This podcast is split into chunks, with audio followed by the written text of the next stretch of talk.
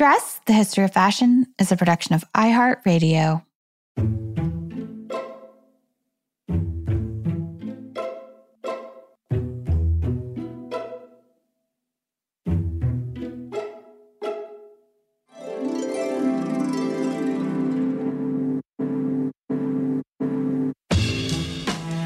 With over 7 billion people in the world, we all have one thing in common.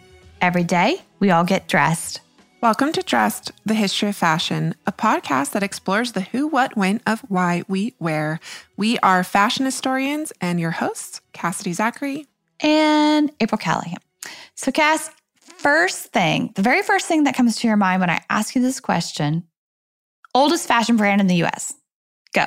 Hmm, that's actually a very good question and makes me wonder. I mean, I guess if I would have to guess off the top of my head, I would say something like Levi Strauss.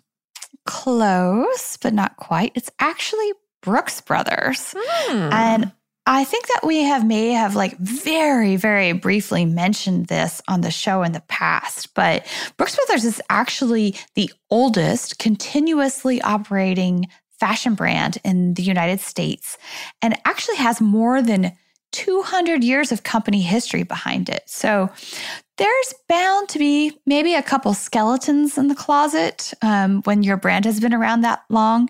And today we're actually joined by Dr. Jonathan Michael Square to discuss some of his really intriguing object based research that hits at this intersection of fashion history and the history of slavery within the United States.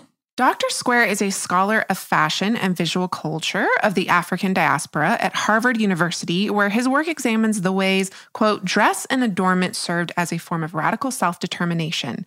When enslaved peoples did not have direct access to revolutionary, quote unquote, texts, they often used textiles, end quote. And we cannot wait to hear more. Dr. Square, welcome to Dressed. Thank you so much for joining us today, Dr. Square. Welcome to Dressed. Thank you so much for having me. I'm excited about the conversation. Yeah, me too. And what that conversation is really kind of going to center on today is part, just part of your research for a book that you're working on currently. Um, but before we get to that, I'd like to ask you first how you came to the field of fashion studies, because this is something that I've started recently asking all of our guests. We actually get a lot of questions from people about, like, how do you become a, a fashion historian or, or a fashion scholar? And I think it's really, really interesting and compelling to hear about all the various different paths of study that kind of lead some of us to what we do. Well, April, I was actually born a fashion scholar. I love that. but in all seriousness, I've nurtured a lifelong interest in creative expression. My parents went to art school and I grew up around their art. Mm-hmm.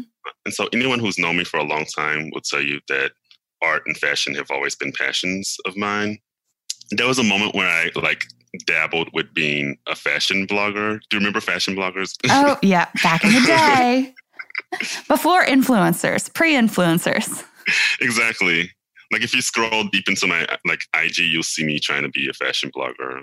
Like like I cringe at, at, those posts, but I won't delete them because I have like this historian's archiving in posts. Like you could just like jump into your head from that moment. But in any case, I didn't really start to identify as a fashion scholar until like the tail end of my doctoral studies. I did a PhD in history at NYU. And while I was doing that PhD, I created a digital humanities project called Fashioning Self in Slavery and Freedom. I meant it to be like an online resource for people who are interested in the, the relationship between fashion, the fashion industry, and slavery. And also, being from Louisiana, I've always been interested in the history of slavery and my own history as an descendant of enslaved peoples. So, this my current research and also this digital humanities project sort of marries those two interests. So, but I would say that, you know, it's through that project I became less a fashion consumer or lover of fashion, and I became a real fashion scholar. I often say that I fashioned myself mm-hmm. into a fashion scholar.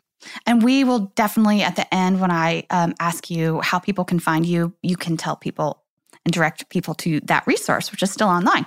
You know, you were talking about being a historian, and um, you have remarked to me in the past that archival research is incredibly important to you and that you, I'm quoting you, both fetishize and theorize the archive. In what way does that inform your research, particularly the research that you're doing right now? Yeah, that's a great question. I mean, I think fashion designers, well, I don't think I know, fashion designers use textiles. And I, as a historian, I use text. And in a lot of ways, I think it's the same intellectual work. We're mm-hmm. just using different mediums. My research is based in part on object analysis. So this chapter that we're going to describe, I'm, I'm using two Brooks Brothers coats that were worn by enslaved valets as a point of departure. But really, the grist of the research lies in the analysis of archival documentation. Mm-hmm. And as historians, we're taught to think very critically about the archive as an epistemological space. So it's not just a repository of dusty old documents, it's a place where knowledge is created. And it's also a place where some narratives are privileged and other narratives are excluded or sidelined. And it all comes down to power. Of course. You know, the word archive comes from a word in ancient Greek, which I will not bother to butcher on your podcast. but the word means to be first or to rule. So a lot of words that convey power and control, whether it's monarch or hierarchy or anarchy, sort of derive from the same word. So archives are about power, and the archive and those who control it have the power to shape a narrative or to control the way history is told, whether it's a historical figure or a nation. And in my particular case, it's a for profit company. And Brooks Brothers, in particular, um, its archive is run by a DC based marketing firm and corporate archive known as the History Factory. Um, it, it, was founded in 1979, and the History Factory helps construct corporate identities and build brand narratives. And so you can think about the survival of Brooks Brothers Archive as being indebted to this firm. Mm-hmm. One of the co-founders of the History Factory um, actually reached out to Brooks Brothers in the late 70s, early 80s, when the company was on the brink of bankruptcy. You know, people weren't really buying suits anymore, and they really had to like restructure. And this firm basically ran their archive at its own expense because they, they believed that it was important um, for the history of the company. Now I find myself getting lost in, in, the whole like the weeds of the research. When the company was bought by um, Claudio Del Vecchio, um, who's also a Brooks Brothers enthusiast, he paid for the, the, the back owed expenses. And the history company actually still advises Brooks Brothers they often tell them to focus on innovation and nonconformity. Um, and of course, their brand strategy sort of occludes any connection to slavery. But you can think about the survival of Brooks Brothers as being due to like the generosity or the largesse of these like two wealthy white men who have emotional connections to the brand. Interesting. And, and, we have we have mentioned before on the show that Brooks Brothers is one, if not the oldest, continuously operating fashion brand in the US. Could you give us a little bit of background on the company before we turn our attention to the two particular objects that kind of sparked your query into the company? Absolutely. I mean, you guys are absolutely right. Brooks Brothers is the oldest American clothing brand. It was founded by a grocer named Henry Sands Brooks. And, you know, given his experience in retail, he opened this men's clothing emporium in lower Manhattan on April 7, 1818. The original store was on the corner of Catherine and Cherry Street, a neighborhood that's referred to as the Two Bridges because it's nestled between the Brooklyn and Manhattan Bridge. Mm-hmm in the early 19th century, it was sort of a bustling commercial slash residential district with the view of the East River. And funny enough, Brooks Brothers actually shared this neighborhood with Lord and Taylor, mm-hmm. which was founded about six years later. But I mean, the store's waterfront location is really important because it was conducive to international and domestic trade. It was only two blocks away from um, wharves. And that, I think that's crucial to understanding the company's connection to slavery. Mm-hmm. But throughout the 19th century, it was run by the Brooks family, and that's that's where the name comes from, the Brooks brothers. Like after Henry Sands Brooks died, he it went to his, his sons, the Brooks brothers, um, and it, it stayed into the in the family until 1946. And after 1946, it was sold a number of times, and now it's owned by um, Claudio Del Vecchio, who's an Italian magnate Claudio Del Vecchio's family owns Luxottica, mm-hmm. which is the the eyewear conglomerate. Um, like Luxottica, they make LensCrafters. Yeah. Sunglass Hut. We're actually going to do um, an episode coming up shortly on the history of sunglasses and it's and it's going to be less about object based and more like theory based um, and it's going to be really interesting and, and you'll learn more about sunglasses when we get to that episode uh, listeners but um, basically there's like two really main companies that make almost all of the sunglasses and eyewear that we see around the world right it's kind of astounding. Yeah. yeah. like they, they have a real lack on the market. And it wasn't until like companies like Warby Parker that they sort of like starts to break up that conglomerate. But like whether it's Ray Ban or Oakley, Versace, Miu Miu, Tory Burch, they're all made by Luxottica. Mm-hmm. So I mean, this family has a lot of money. Yeah.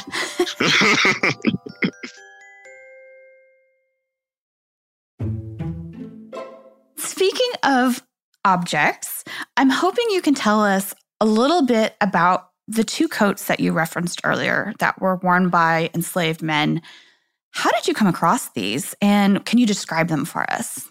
I first came across it in a footnote in a book by a historian named Philip Foner. And he mentions in passing that Brooks Brothers had a connection to slavery. And I just sort of stored it in the back of my mind. But then I came across two coats that were in the permanent collection of the Historic New Orleans collection. And those two references, the two coats in Historic New Orleans collection and the footnote in the, the book by Philip Foner, was sort of the jumping off point for this chapter, for this research. The coats are still in really great condition. Um, you can still see the Brooks Brothers logo in one of the coat. Um, not the logo so much, but the label mm-hmm. on the inside of the coat. And it's sort of one is what we call a great coat, sort of a long knee length coat with buttons all along the front. The other one is a cutaway coat. So instead of going all the way down to the knee, the tail on the back of the coat goes all the way down to the knee, but the front is sort of short with buttons going along the top. Yeah. And so a great coat um, was usually worn as like outerwear, right? And so the tailcoat was probably some sort of form of livery, I would guess more of indoor wear, probably? Exactly. Yeah, these were uniforms for enslaved valets. So the purchaser of the coat was a man named William Newton Mercer. William Newton Mercer was extraordinarily wealthy. He was born in Maryland, was educated at the University of Pennsylvania, served in the Army. He opened up a private practice in Natchez because he was stationed in Natchez. And he married into a planter family. And shortly after marrying into this family, his father in law died, and a few years later, his wife died, and he inherited most of this family's wealth. Oh, wow. Which included four plantations. So Mercer was kind of in like the top 1% of slave owning planters in the South. So he had a lot of disposable income. How many enslaved persons did he have working for him, or, or, or do we even know? We know there's a lot of documentation of it. And he was actually a very fastidious record keeper. So there are, there are actual, actually several lists of his enslaved peoples. And there's also census schedules of his enslaved peoples. The highest number I've seen is over 500. Wow. So, you know, you, you mentioned that Brooks Brothers is in New York and Mercer is in Mississippi, right? Mississippi and New Orleans. Yeah. Um, this is very much a story about place in addition to uh, like a biographical narrative. You just established New York City as the home of Brooks Brothers, but now we're talking about the American South. So, how do these two places intersect in terms of these two coats, these two objects? That's an important connection that you made because people often associate the institution of slavery with the American South, and rightly so. Like most you know, slave holding states were in the South, and of course there was slave slavery in the Northeast, but of course there was gradual emancipation that started in the early 19th century. So we associate slavery more so with the American South than with the Northeast. But also we have to remember that there were a number of industries that benefited from slavery, even if slavery had been abolished in New York or Massachusetts or what have you, um, they were still benefiting from the economy that was based in part on slave labor. So, as you said, Brooks Brothers was founded in New York, and New York plays a really important part in my research. I mean, as I just described, like I talk a lot about the early retail landscape of Manhattan, and also William Newton Mercer, the man who purchased the coats for his enslaved valets. He spent part of his life in New York. So he was a unionist and he spent part of the Civil War in New York. In fact, he was a member of the Union Club, which is the oldest private men's club in New York. Hmm. It actually still exists. Wow. it's it's a club for men only. Um, it's on 69th Street, but he, he was that embedded in the city that he was part of part of this club, and he might have even bought the Brooks Brothers coats on one of his trips to New York. So he would have maybe ha- had their measurements and had them made to measure for these two particular individuals, and it, was were they worn by two individuals, or do we know who wore them? That's a really great point um, question that you're bringing up because Brooks Brothers was actually one of the first firms to innovate ready made clothing.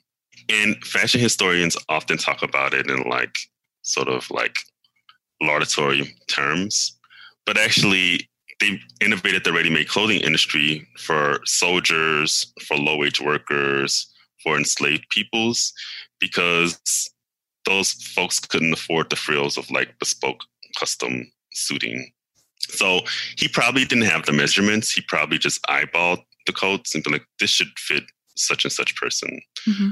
And to answer the second part of your question, we don't know exactly who wore the coats. Okay. That's one thing I'm trying to figure out in my research. Um, I've been able to identify two formerly enslaved men who lived in his household who were identified in the 1870 census. So I don't know if they those were the actual two men who wore the coats or was it someone else? Because the coats were probably purchased earlier, probably between 1855 and 1865. Yeah, and and you you write in um in some of your work on this that fashion was really embedded, and I'm quoting you here, um, into the quote system, even as the institution of slavery was disintegrating. So I'm hoping that you can elaborate on that, both in terms of how fashion was employed by slave merchants selling, as you say, quote, enslaved chattel, and also after the fact by plantation and slave owners like Mercer in establishing this sort of hierarchy within their own households or their own properties. Because that's kind of at the core of like what we're getting at with these jackets, right? Absolutely. And, you know, one thing I really appreciate about your question is that you're stressing the word fashion. I know in day to day language, we tend to use dress and fashion interchangeably, um, but it's an important distinction for scholars. And like these Brooks Brothers coats that I'm describing weren't utilitarian workaday garments which is what I would associate with the word dress. Mm-hmm. They were more fashion items. Like yeah. they weren't bought, bought, out of necessity. They were bought out of a desire for ostentatious display. But you're absolutely right. Like, you know, I feel like in the popular imagination or like in the memory of slavery, when we think about the slave market, we think about people sort of in ragged clothing or half dress. But in reality, documents have shown, and also images of the slave market have shown that people were actually dressed up for the slave market. They were dressed in clothing that was much better than sort of utilitarian day to day dress. It was sort of costuming for the theater of the slave market. Um, and for instance, Solomon Northup, who's um, the author of 12 Years a Slave, describes the costuming of enslaved peoples, and they, they were given clothing, special clothing for the slave market. They were sort of dressed up for the slave market. And as you brought up in the second part of your question, there was other ways in which the the fashion system sort of became embedded in like the functioning of slave societies because productive slaves or domestic slaves or favorite slaves were often given finer garments. One to sort of draw a distinction to sort of highlight the hierarchy between them and enslaved peoples with a lower status within the plantation or within the slave society. So, for example, Sally Hemings, who was Thomas Jefferson's longtime concubine, didn't actually receive the best clothing at Monticello, it was actually Jupiter, who was Thomas Jefferson's longtime valet, who received the best fabrics. So that's just an example in which hierarchies are established on plantations or in slave societies, and it's often based on the ways in which fashion is doled out. Right. You know, and coming back to Brooks Brothers specifically here, um, I bet many of our listeners are going to be surprised to learn about what you just mentioned a few moments ago is that Brooks Brothers was actually commissioned to produce uniforms for Union soldiers during the Civil War. Would you tell us a little bit more about that and and also if you wanted to ex- and draw that connection to household livery that was worn by many enslaved and even a little bit later if if I'm correct newly freed persons who remained in domestic service in the American South. Yeah, I, I think it's a history that people don't often associate with Brooks Brothers. You know, we associate Brooks Brothers with sort of all American preppy collegiate style Mm-hmm. But the earliest history of the, the company was actually in, it was sort of like a one stop shop for menswear. If you wanted a custom suit, you can go there and get like a fine custom suit. You'd pick out like like fine wool for a custom suit. But if you also wanted ready-made garments, they also pro- provided that too. And those ready-made garments were more so for for soldiers, for domestics, for low wage laborers who couldn't afford to have custom made clothing. So Brooks Brothers received a contract to produce uniforms for the Union Army. It turned out that the uniforms weren't the best quality and that they actually had to be remade by another company. Oh no. Early to ready wear didn't always work. but the, they got the contract actually through a New York City mayor named George Opdyke, who was actually a clothing manufacturer himself. And he, he had a clothing company that made clothing for enslaved peoples in New York on Hudson Street. And I think it's through this connection that Brooks Brothers got the contract for mm. the Union Army uniforms um, through this connection with George Opdyke, because he, he was looking out for his own, like his business associates. Yeah. So that connection between, let's say, military uniforms and also domestic household staff uniforms, it's very close. It's very close. And, you know, I feel like it's something that Brooks Brothers has sidelined in its history, but you often do see catalogs from the late 19th century for liveries, Brooks Brothers liveries. There was a separate catalog from like their their fine suiting um, so it's sort of it's the origins of ready-made garments, which lies in like cheap clothing, cheap menswear for soldiers, for laborers, for domestics, for enslaved peoples. Cass, as you know, we are going to be expanding our fashion history travel offerings this year. Mm-hmm. So you better bet that I'm going to be brushing up on my language skills with Rosetta Stone. With more than 25 languages offered, including Spanish, French, Italian, German, Korean, Chinese, Japanese, Dutch, Arabic, Polish, and so many more, that world out there is practically at the tip of your tongue. And that's right, dress listeners. For more than 30 years, Rosetta Stone has been the expert in language learning. There are no English translations, so you really learn to speak, listen, and think in that language, which is incredible. You learn by immersion, and their programs are available to use on your desktop or as an app. And let's not forget that there is an amazing built in TruAccent feature that gives you feedback on your pronunciation so you learn the proper accent from the very start. For a limited time, dress listeners, you can get Rosetta Stone's lifetime membership for 50% off by visiting rosettastone.com forward slash today. That's 50% off unlimited access to 25 language courses for the rest of your life. Redeem your 50% off at rosettastone.com forward slash today. Dress listeners, we often refer to ourselves on the show as dress detectives. But what if we told you that you could travel back in time and solve your own fashionable mysteries? Because you can by joining us in playing June's Journey. And April, I can't tell you how much fun I've had playing June's Journey. It's this hidden object mystery game with a captivating detective story. It takes you back to the glamour and intrigue of the 1920s with this diverse cast of characters. And basically, each new scene takes you further into the story of a thrilling murder mystery that sets the main protagonist, June Parker, on a quest to solve the murder of her sister and uncover her family's many secrets. You will sleuth with June in the antique parlors of New York, the chic sidewalks of Paris, and you can even build your own luxury island estate where you get to decorate and plant decadent gardens. And there's also a chat and challenge feature where you can play alongside friends. So join us, dress listeners, in putting on your detective hats and escape to a bygone age of mystery, danger, and romance. Discover your inner detective when you download June's Journey for free today on iOS and Android. Like military uniforms often have a lot of emblems or symbols embedded into them, these particular coats that you examined also did. Would you tell us a little bit about the buttons that are featured on these coats and, and how does that relate to some of the other forms of material culture that have been found within the Mercer household? Yeah, that's really interesting. The buttons have little falcons on them.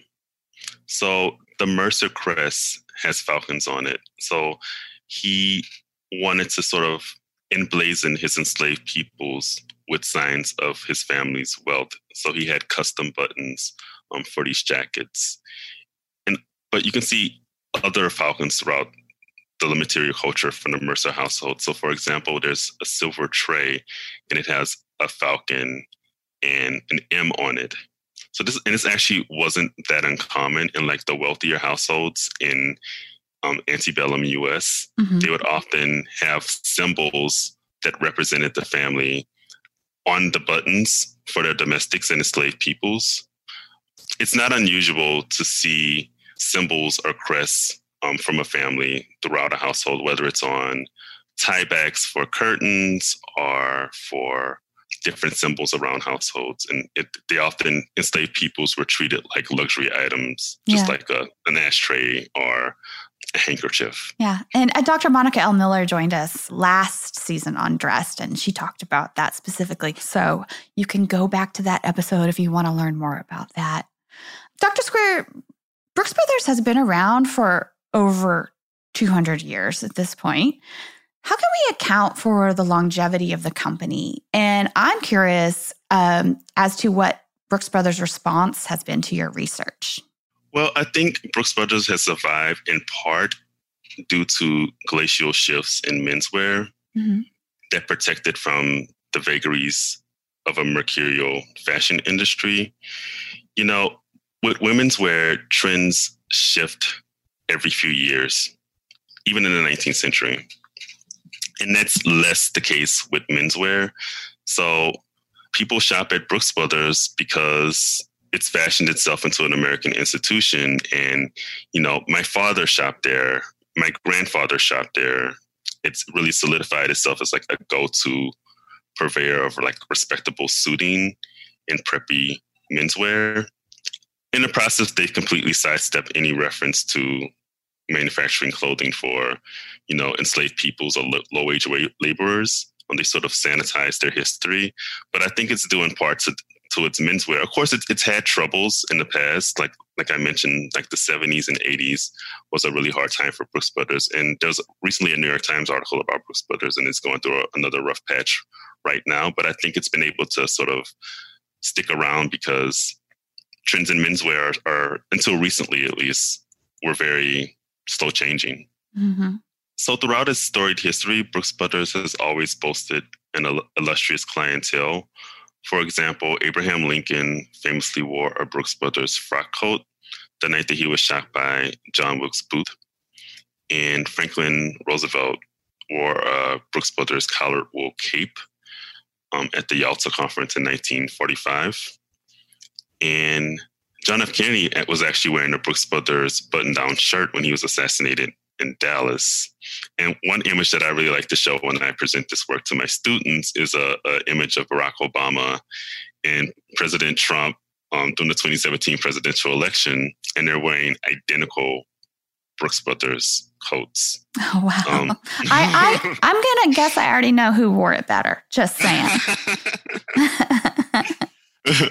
so Brooks Brothers actually dressed 40 out of 45 American presidents. Can you guess the five presidents who weren't outfitted by Brooks Brothers? Oh, I'm not even going to take a stab at that. But I bet you're going to tell us. yes. Uh, so Brooks Brothers was founded in 1818. So the first three presidents weren't able to be um, outfitted by Brooks Brothers. But funny enough, it was Jimmy Carter. Hmm. Jimmy Carter apparently was very thrifty and preferred not to have any new suits when he became the American president. So he wasn't outfitted by Brooks Brothers. And it was also Ronald Reagan. Ronald Reagan, of course, was an actor. He lived in California before he became the president, and he had a whole he had tailors and people that he worked with in California that he preferred to continue working with. So, yeah, Jimmy Carter and, and Ronald Reagan. The storied history of Brooks Brothers deepens even further. this is going back to the conversation that we were having about archiving. Hmm.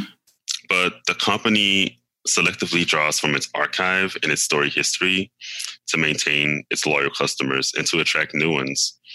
Brooks Brothers regularly references its archive in advertising, marketing, and even in, in the design of its garments.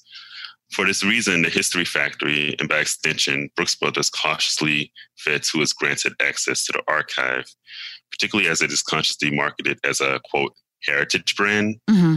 In an effort to not hurt its bottom line, the company has been silent about a heritage that's steeped in American slavery. And they've carefully crafted a brand narrative that sidesteps any unsavory details about its history and archive. Yeah. Interesting. So I haven't had access to the archive. I've tried multiple times and they will not grant me access. Yeah. Do they respond to you or are they just like, no, thank you. We're not taking researchers right now? No response. No response. yeah. Yeah. So, I mean, I hope to. I mean, I think, you know, I don't think they're going about this the smartest way. I think they should control a narrative. Instead of me, scrappy fashion scholar, doing this research, they should do the research and expose this history and control a narrative. Because um, they, I mean, it's ultimately their company and their brand and their their profits that'll be hurt. So, I mean, uh, there have been a lot of institutions and companies that have sort of taken that approach, like Volkswagen. We're going to get ahead of this kind of type. Exactly, exactly, yeah. Or even like a lot of universities who who have a connection to slavery, they're like we're gonna like start an initiative to support like minorities who are interested in like higher education. Like we're gonna control the narrative, but Brooks Brothers is like just like swept it under the rug. And I think it's just the fashion industry. The fashion in- industry is unstable. All it takes is like one gaffe, one slip up. and we've seen many recently. we've seen many. So I think their tactic is just to ignore this history. But, you know, I don't know. I don't think it's the smartest move. Yeah, agreed. Um, I'm hoping you can tell us a little bit more about um, some of your other work, perhaps your Fashioning the Self project, and what else can people expect to read about when your book is released? So, this is actually just one chapter of a book of several chapters. So, there's one chapter on head wraps worn by free and enslaved women in New Orleans. And there will be another chapter on W.E.B. Du Bois and mm-hmm. his self fashioning. Um, so this is just one slither of a larger project. Each chapter, I hope, will fit together like puzzle pieces, mm-hmm. and, like be in dialogue with each other. But yeah, I mean, the book project is just part of my larger work on fashion and slavery. As you've mentioned, I'm very active on social media. I'm a big proponent of digital humanities um, as a way to democratize higher education and to radicalize pedagogical practices. Um, so feel free to follow me on Instagram or Facebook at Fashioning the Self on Instagram and on Facebook, Fashioning the Self and Slavery and Freedom. I'm also on Twitter, Unsewn Histories. And I, I recently just launched a YouTube, so you get to see my my face in person. Yay! One quick question before perhaps we wrap up today. I, besides um, your own work, do you have any other recommendations for any of our listeners who might want to learn more about the intersection of dress, race, and social justice? Absolutely. Well, first, I would direct your listeners to the conversation that you had with Monica Miller. Monica Miller is an amazing scholar, and she's you know, someone I looked look up to in terms of like research on fashion and slavery. She's also just a really nice person. Yes. I'd also direct your listeners to Kimberly Jenkins Fashion and Race Database. Yeah. Hey, Kim. Hey, Kim. it's a really important resource. It's free and open to the public. Um, so definitely check it out and, and follow the database on Instagram. And I would also direct your listeners to the work of Tanisha C. Ford. Anything written by Tiffany Gill, anything written by Eric Darnell Pritchard. I love the work of the Costume Institute of the African Diaspora, which is out of the London College of Fashion. I'm close friends with Cheney McKnight, who's a historical reenactor, and Darnell Jamal. Um, I have a friend named Serena Lee who has an Instagram account called the Georgian Diaspora. Anything written by Robin Givhan, who's amazing. And of course, um, Elizabeth Way, who's a curator at the museum at FIT. We love Liz. We love Liz. Hi, Liz. And also, there's an influencer on Instagram whose work that I'm a fan of. Um, it's Pam Boy. Oh, I don't know this. P A M underscore boy. Oh, I'm writing this down. cool. I will. I will check that one out. Dr. Square, thank you so much for joining us. We really, really, really appreciate this. Thank you for having me. It's always a pleasure to talk with you. You too. Bye. Bye. Jonathan, thank you so much for being with us on the show today. What a fascinating conversation, April. And I found it really interesting what he had to say about Thomas Jefferson's favorite valet, who received finer quality of clothing and textiles than Jefferson's long term concubine and mother to six of his children, Sally Hemings needless to say, we are very much looking forward to Dr. Square's book when it comes out. And I think that does it for us today, Dressed listeners. May you consider the systems of power interwoven into your wardrobe next time you get dressed. We hope you will join us on Thursday for our mini-sode where we answer your listener questions and or keep you up to date on the latest goings on in the realm of fashion studies. If you'd like to write to us with questions for a future fashion history mystery, you can do so at dressed at iheartmedia.com. You can, of course, always DM us on Instagram at dressed underscore podcast, where we post images to accompany each week's episode. Thank you, as always, to our producers, Casey Pegram, Holly Fry, and everyone else at iHeartRadio who makes the show possible each week. We will catch you on Thursday.